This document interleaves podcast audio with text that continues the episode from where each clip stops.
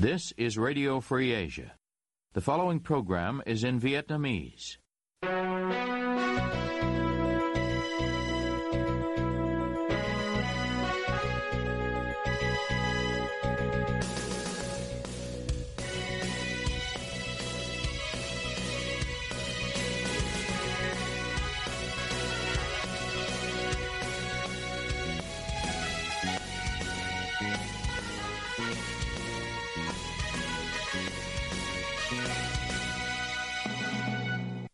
Đây là Đài Á Châu Tự Do, phát đi từ thủ đô Washington, D.C., Hoa Kỳ.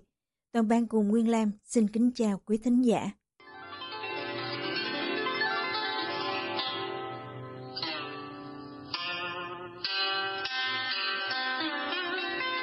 Kính mời quý vị theo dõi chương trình phát thanh tối ngày 15 tháng 2 năm 2024 đang được phát trực tiếp từ lúc 9 giờ giờ Việt Nam. Mở đầu cho chương trình phát thanh hôm nay, mời quý vị đến với bản tin chi tiết. Cục Du lịch Quốc gia Việt Nam thuộc Bộ Văn hóa, Thể thao và Du lịch ngày 14 tháng 2 đã có công văn yêu cầu Sở Du lịch tỉnh Kiên Giang yêu cầu làm rõ thông tin vụ gần 300 khách Đài Loan bị bỏ rơi khi đến Phú Quốc.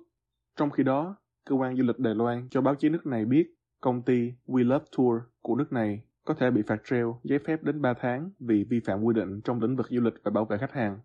Hãng tin CNA của Đài Loan hôm 12 tháng 2 loan tin cho biết 292 khách du lịch Đài Loan thuộc nhiều nhóm du lịch đã mua gói tour 5 ngày đến Phú Quốc qua một công ty có trụ sở ở Đài Loan là We Love Tour. Tuy nhiên, khi đến Phú Quốc, những du khách này bị phía công ty du lịch Việt Nam, công ty ký hợp đồng nhận khách với công ty Đài Loan, thông báo là mỗi du khách phải trả thêm 720 đô la để tiếp tục chuyến đi. Công ty Việt Nam có tên Công ty trách nhiệm hữu hạn du lịch quốc tế Winner Việt Nam cho biết lý do là We Love Tour chưa chi trả tiền cho đoàn khách. Trong công văn mới gửi tỉnh Kiên Giang, Cục Du lịch Quốc gia Việt Nam đề nghị Sở Du lịch tỉnh Kiên Giang kiểm tra, làm rõ thông tin về vụ việc trên, có thông tin chính thức tới cơ quan truyền thông báo cáo với Cục Du lịch Quốc gia Việt Nam trong thời gian sớm nhất. Báo Dân trí dẫn lời ông Trần Thanh Hải, chánh thanh tra Sở Du lịch tỉnh Kiên Giang cho biết, Sở đã nhận được chỉ đạo làm rõ cũng như yêu cầu của Cục Du lịch. Ông Hải cho biết, trước mắt, Sở sẽ ghi nhận lại sự việc, căn cứ hợp đồng đầy đủ của các bên để đối chiếu, tìm ra nguyên nhân xác đáng và đề ra hướng xử phạt nếu có vi phạm. Các đơn vị liên quan còn tranh luận nên chưa có kết luận về vấn đề xử phạt. Trong các ngày 9 và 10 tháng 2 vừa qua, đã có 800 khách Đài Loan đến Phú Quốc theo các tour du lịch. Trong số này, 292 khách là thuộc đoàn của công ty We Love Tour. Sau khi những bất đồng giữa hai công ty du lịch Việt Nam và Đài Loan xảy ra liên quan đến việc chậm thanh toán được báo chí đăng tải và khách Đài Loan phản ánh trên mạng xã hội, chính quyền địa phương ở Phú Quốc cho biết đã tham gia hỗ trợ đoàn khách để họ có chỗ ăn ở và đảm bảo đoàn khách về nước đúng lịch trình. Các đoàn khách này đã lên máy bay về nước vào ngày 14 tháng 2 trên các chuyến bay thuê chuyến của Bamboo Airways. Hãng hàng không này cho báo chí trong nước biết đoàn khách Đài Loan được đảm bảo về nước vào ngày 14 tháng 2 dù tiền thanh toán vé máy bay vẫn chưa được phía công ty Đài Loan thực hiện. Liên Bộ Công Thương Tài chính vừa điều chỉnh giá xăng vào chiều ngày 15 tháng 2 năm 2024 lên mức 23.910 đồng mỗi lít vào ngày đầu tiên người dân quay trở lại làm việc sau kỳ nghỉ Tết Nguyên đán. Ngoài việc tăng giá xăng E5 RON 92, như vừa nói, Liên Bộ cũng điều chỉnh tăng giá một loạt các mặt hàng xăng dầu khác, bao gồm dầu diesel 0.05S tăng lên 21.360 đồng mỗi lít, tăng thêm 660 đồng trên lít. Dầu hỏa tăng lên 21.200 đồng mỗi lít, sau khi tăng thêm 640 đồng một lít. Dầu ma rút 180 CST 3.5S có giá 15.900 đồng mỗi kg, sau khi tăng thêm 310 đồng trên kg. Cơ quan điều hành tiếp tục thực hiện việc trích lập quỹ bình ổn giá xăng dầu đối với các mặt hàng dầu ma rút 180 CST 3.5S, xăng E5 RON 92, xăng RON 95.3, dầu diesel 0.05S và dầu hỏa. Ngay trước Tết, giá xăng dầu đã được điều chỉnh giảm. Tuy nhiên, theo thống kê của báo trong nước, kể từ đầu năm 2024, giá xăng dầu đã có tới 5 lần tăng và 2 lần giảm. Một số chuyên gia trong nước gần đây cho rằng việc giữ quỹ bình ổn xăng dầu là không cần thiết và nhận định Việt Nam nên dùng thuế phí để điều tiết thị trường xăng dầu. Việc thiết lập quỹ này được nói là để điều chỉnh giá phù hợp với túi tiền của người dân, nhưng việc điều hành quỹ này thời gian qua đã phát sinh các tiêu cực chưa đảm bảo được việc bình ổn giá xăng dầu như yêu cầu của người dân. Bộ Công an thậm chí đã tiến hành khởi tố một số vụ án vi phạm pháp luật trong sử dụng quỹ bình ổn giá xăng dầu, gây thất thoát tài sản nhà nước. Bộ Chính trị Đảng Cộng sản Việt Nam mới đây đưa ra một kết luận mới yêu cầu tăng cường công khai minh bạch, thường xuyên kiểm tra, thanh tra việc thực hiện chính sách pháp luật, kiên quyết xử lý nghiêm hành vi vi phạm pháp luật, tham nhũng tiêu cực trong lĩnh vực thể dục thể thao. Kết luận mới do Thường trực Ban Bí thư Trương Thị Mai cũng đề cập đến việc mức lương của vận động viên và huấn luyện viên còn thấp, nguồn lực đầu tư còn thấp do một số cấp ủy, tổ chức đảng, chính quyền, người đứng đầu chưa quan tâm đúng mức đến công tác lãnh đạo chỉ đạo phát triển thể dục thể thao Kết luận mới của Bộ Chính trị đưa ra nhằm thúc đẩy việc phát triển thể thao chuyên nghiệp tại Việt Nam vào khi có những vụ việc vận động viên tố cáo bị ăn chặn tiền thưởng và tiền ăn. Vào giữa tháng 1 vừa qua, vận động viên môn thể dục dụng cụ Phạm Như Phương giải nghệ và tố cáo phải chia phần trăm tiền thưởng cho huấn luyện viên phụ trách trực tiếp của cô ở bộ môn thể dục dụng cụ thuộc Trung tâm huấn luyện thi đấu thể dục thể thao Hà Nội. Vận động viên này cho báo chí biết cứ mỗi tấm huy chương được thưởng bao nhiêu tiền thì ngoài 10% tiền thuế thu nhập cô phải nộp thêm 10% cho huấn luyện viên của mình. Hồi tháng 10 năm ngoái, báo chí nhà nước có các bài tìm hiểu về thực trạng các vận động viên bóng bàn trẻ Việt Nam phải ăn những bữa ăn không đảm bảo dinh dưỡng và chất lượng so với tiêu chuẩn 320.000 đồng một ngày do Bộ Tài chính quy định. Một số người liên quan đến việc quản lý bữa ăn cho các vận động viên sau đó bị cách chức.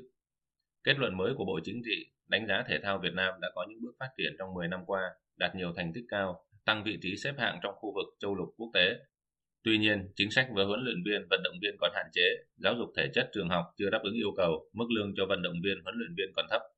Theo quy định của chính phủ, huấn luyện viên trưởng đội tuyển quốc gia được hưởng lương 505.000 đồng một ngày tập luyện thi đấu, huấn luyện viên trẻ quốc gia lương 375.000 đồng một ngày, huấn luyện viên đội tuyển trẻ quốc gia lương 270.000 đồng một ngày.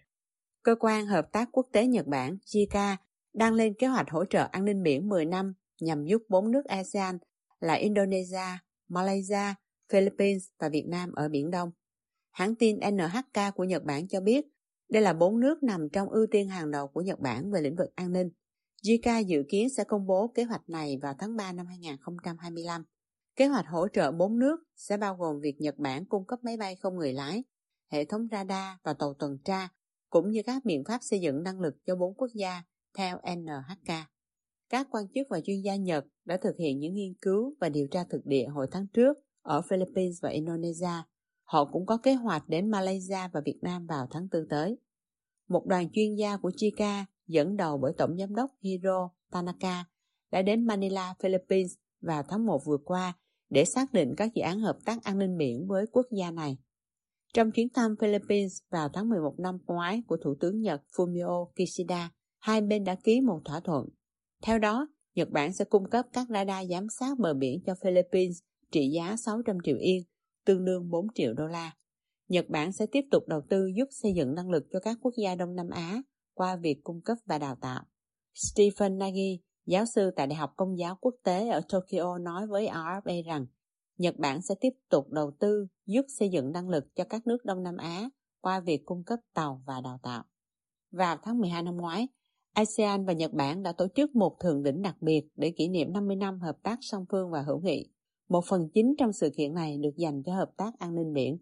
Bên lề thượng đỉnh, Thủ tướng Nhật và người đồng nhiệm Malaysia Anwar Ibrahim đã ký một thỏa thuận trợ giúp an ninh trị giá 400 triệu yên, tương đương 2 triệu 6 đô la. Theo đó, Tokyo sẽ giúp cung cấp thiết bị hàng hải và tàu cứu hộ cho Malaysia. Ngoài ra, Nhật Bản và Indonesia cũng ký các văn bản cho việc Nhật cung cấp tàu tuần tra do Nhật chế tạo lên đến hơn 9 tỷ yên, tương đương hơn 60 triệu đô la cho tuần duyên Indonesia. Nhật Bản hiện cũng có tranh chấp với Trung Quốc về chủ quyền ở quần đảo Senkaku mà Trung Quốc gọi là điếu ngư ở biển Hoa Đông. Trung Quốc đòi chủ quyền phần lớn ở Biển Đông với đường đứt khúc chín đoạn, lấn sâu vào vùng đặc quyền kinh tế của các nước láng giềng, trong đó có Việt Nam. Tòa trọng tài quốc tế hồi năm 2016 đã ra phán quyết bác bỏ tính hợp lệ của đường này, nhưng Bắc Kinh không chấp nhận. Xin chào các bạn, tôi là Trường Sơn. Còn tôi là Cao Nguyên. Hôm nay chúng tôi có buổi nói chuyện đặc biệt với bà Ginny Sten, quản lý biên tập khu vực Đông Nam Á của Đài Châu Tự Do, để cùng tìm hiểu thêm về chương trình podcast sắp ra mắt của Ban Việt ngữ. Ginny, vì sao chúng ta cần phải làm cái chương trình podcast này? Quite simply, podcasts really popular. Khá đơn giản, podcast rất phổ biến Chúng phổ biến với khán giả trẻ. Chúng tôi muốn tìm đến tất cả mọi đối tượng khán giả để họ biết đến những điều hay, để họ biết những gì đang xảy ra. Vậy thì những khán thính giả của Đài Châu Tự Do có thể kỳ vọng gì từ cái chương trình postcard này, Ginny? Tôi có thể nói chúng ta nên làm gì, nhưng hai bạn sẽ là người dẫn chương trình, nên tôi sẽ quay lại và hỏi, các bạn sẽ làm gì?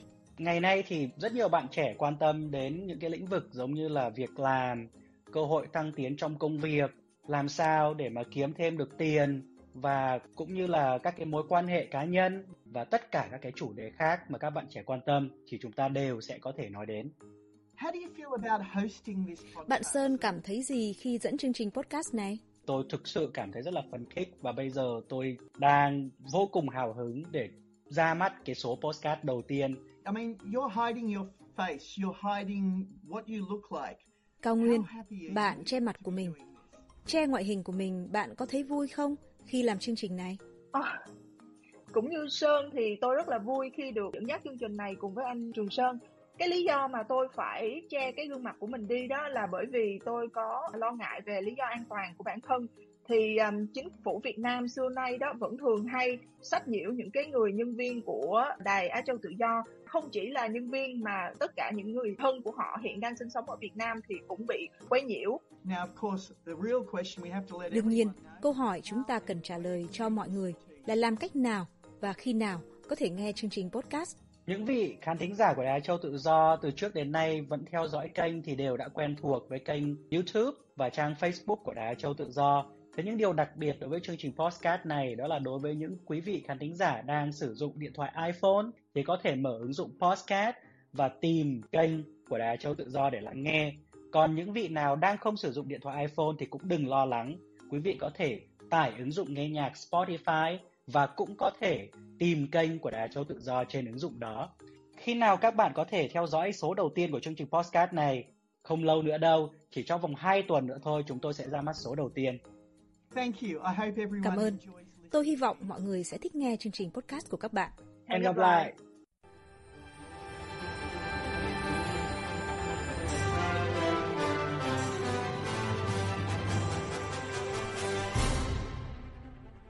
Quý thính giả đang theo dõi chương trình phát thanh của Đài Á Châu Tự Do. Ngoài các trang Facebook và YouTube, quý vị cũng có thể đón nghe các chương trình phát thanh của đài qua vệ tinh Intelsat 17 băng C ở 66 độ Đông và vệ tinh 19 băng C ở 166 độ Đông. Tiếp nối chương trình, thưa quý vị, từ mười mấy năm qua, cứ dịp xuân về thì những tấm băng rôn khẩu hiệu Mừng đảng mừng xuân lại được treo khắp nơi từ đường phố, cơ quan nhà nước, bệnh viện, trường học, cho đến hội hoa xuân, chờ Tết. Nhiều khi hàng trên cùng của những tấm áp phích còn có câu Đảng Cộng sản Việt Nam quang vinh muôn năm. Vì sao cho đến nay vẫn cứ nhan nhãn khẩu hiệu mừng đảng mừng xuân khắp mọi nẻo đường? Diễm Thi có bài chi tiết về vấn đề vừa nêu trong phần sau. Mời quý vị cùng theo dõi. Nhiều người cho rằng xuân là của đất trời nên theo lẽ thường tình phải mừng xuân, mừng đất nước trước, rồi muốn mừng đảng thì mừng mới hợp lý. Một số trí thức cũng từng lên tiếng về việc để đảng trước xuân, trước đất nước. Năm 2011, trong cuộc trò chuyện đầu năm mới với tạp chí THS, nhà báo Hữu Thọ thừa nhận khẩu hiệu mừng đảng, mừng xuân, mừng đất nước được sắp xếp theo thói quen nhưng không đúng, bởi khi Tết đến xuân về, theo lẽ tự nhiên, mỗi người sống trong nhân gian phải mừng năm mới trước đã. Sau đó, với tư cách là một công dân của Tổ quốc, mỗi người phải mừng đất nước, cuối cùng mới là mừng đảng. Ông Hữu Thọ cho rằng, thứ tự nên được sắp xếp lại thành mừng xuân, mừng đất nước, mừng đảng mới hợp lý. Không biết có phải được lắng nghe hay không, mà tháng 2 năm 2016, trên trang báo điện tử của Đảng Cộng sản có bài viết Mừng xuân, mừng đảng, mừng đất nước đổi mới. Tháng 1 năm 2021, tạp chí Môi trường và Xã hội cũng có bài viết Mừng xuân, mừng đảng, mừng đất nước đổi mới. Nhưng chỉ được một năm, mọi việc trở lại như cũ, tức là vẫn đặt đảng trước xuân trong tất cả các bài báo, các tấm áp phích, băng rôn treo trên đường phố. Điều này có gây khó chịu cho người dân hay không? Anh Lê Thiệu, một nhạc sĩ sinh sống ở Sài Gòn nói với RFA sáng ngày 31 tháng 1 năm 2024. Nhiều khi không muốn ra đường nữa, ra đường thấy treo qua cái băng rôn khẩu hiệu mừng đảng mừng xuân thấy phát ghét lên nữa đã. Mừng đảng mừng xuân là thấy là phải nước nước mắt rồi. Cái khó chịu ngạo của cộng sản như vậy đó Dạ. chính những người trí thức xã hội mà có tiếng nói tầm họ chỉ cái là phê phán là phân tích đủ thứ kiểu xuân là nó có từ khi thành lập vũ trụ đảng mới mấy chục năm đây tự nhiên cái loại mừng đảng trước rồi tấm mới tới mừng xuân Cựu trung tá quân đội Vũ Minh Trí nhận định. Tôi nghĩ là bản thân đảng ấy cấp cao nhất ấy mặc dù như ban tuyên giáo trung ương là chắc là nó cũng thấy là nó chối tỉ cho Dạ. nên là nó cũng không chỉ đạo là phải treo những cái bảng đấy nhưng mà khổ là dân mình ở dưới kể cả cán bộ đảng viên ở cấp thấp ấy nó đã thành một cái lối mòn thành cái não trạng rồi cho nên rằng là nhiều khi không phải nó trên nó chỉ đạo đâu mà ở dưới tự nghĩ ra treo tôi nói ví dụ là có người thì có liên quan gì đến đảng ví dụ như là khi mà các nhà từ thiện đấy tư nhân đấy người ta Dạ. đi người ta cứu trợ ấy khi mà lũ lụt hoặc hỏa hoạn có những nhà người ta đi cứu trợ người ta là hoàn toàn tư nhân người ta huy động từ các nguồn tư nhân không liên quan gì đến đảng chính quyền mặt trận tổ quốc cả. Dạ. thế người ta tặng thì cái người được tặng ấy thì là ít học. Câu Dạ. đầu tiên cũng là, là ơn đảng ơn chính phủ. Do cái não trạng họ quen như vậy và một cái ý nữa thế này. Tức là thường chị biết là cái đảng cộng sản việt nam thành lập vào ngày mùng 3 tháng 2 năm 1930 thì cái dịp mà kỷ niệm ngày thành lập đảng ấy cũng vào cái dịp nói chung là nó rơi vào đúng dịp tết. Thế cho nên là ví dụ như người ta gặp mặt đảng viên lão thành của người ta thì mình nghĩ là đấy là quyền của họ tức là trong nội bộ tổ chức đảng thì ta không nên can thiệp vào Dạ. thế nhưng mà họ lại đi họ răng ra ở ngoài đường thì nó thực sự là vớ vẩn là vô duyên Nhận định của ông Vũ Minh Trí nhắc nhớ một câu chuyện liên quan đến ông Tổng Bí thư Đảng Cộng sản Việt Nam Nguyễn Phú Trọng vào năm 2013. Trong cuộc họp với chính quyền tỉnh Vĩnh Phúc được phát trên kênh thời sự VTV1 vào tối 25 tháng 2 năm 2013, ông Nguyễn Phú Trọng đã chỉ trích một số quan điểm được lưu truyền trong xã hội Việt Nam mà ông đánh giá là suy thoái tư tưởng chính trị, đạo đức, lối sống, trong đó có quan điểm muốn bỏ điều 4 hiến pháp, phủ nhận vai trò lãnh đạo của đảng, ủng hộ đa nguyên đa đảng. Ngay sau đó, nhà báo Nguyễn Đắc Kiên, báo Gia đình và Xã hội, có bài viết trên mạng nhan đề Vài lời với Tổng bí thư Đảng Cộng sản Việt Nam Nguyễn Phú Trọng. Theo nhà báo Nguyễn Đắc Kiên, ông Trọng không có tư cách để nói về những điều này với nhân dân cả nước. Những ý muốn trên đây chỉ nên xem là của riêng ông Trọng và chưa chắc đã là tâm nguyện của toàn bộ đảng viên Cộng sản hiện nay. Tác giả bài viết, nhà báo Nguyễn Đắc Kiên, bị sa thải ngay sau đó với lý do vi phạm quy chế hoạt động của báo và hợp đồng lao động. Đảng Cộng sản Việt Nam ra đời vào ngày 3 tháng 2 năm 2013, quy định Đảng Cộng sản Việt Nam là lực lượng lãnh đạo nhà nước và xã hội, lấy chủ nghĩa Mark Lenin và tư tưởng Hồ Chí Minh làm kim chỉ nam cho mọi hoạt động. Đây cũng là đảng lãnh đạo duy nhất tại Việt Nam. Phó giáo sư Hoàng Dũng nhận xét về những tấm băng rôn áp phích đặt đảng trước xuân, trước đất nước được treo khắp nơi mỗi dịp xuân về.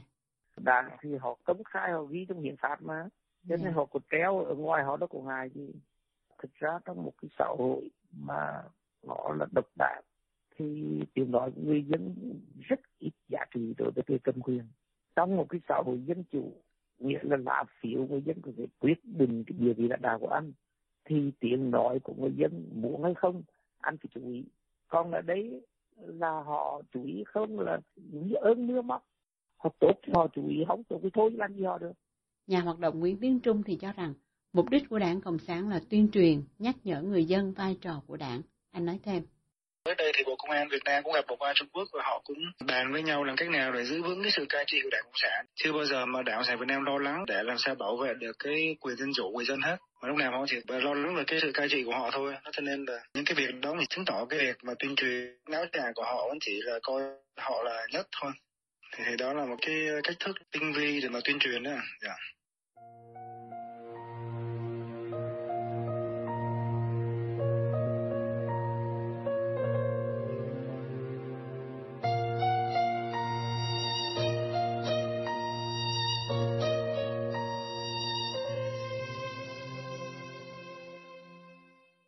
Quý thính giả vừa theo dõi chương trình phát thanh tối ngày 15 tháng 2 năm 2024 của Ban Việt ngữ Đài Á Châu Tự Do.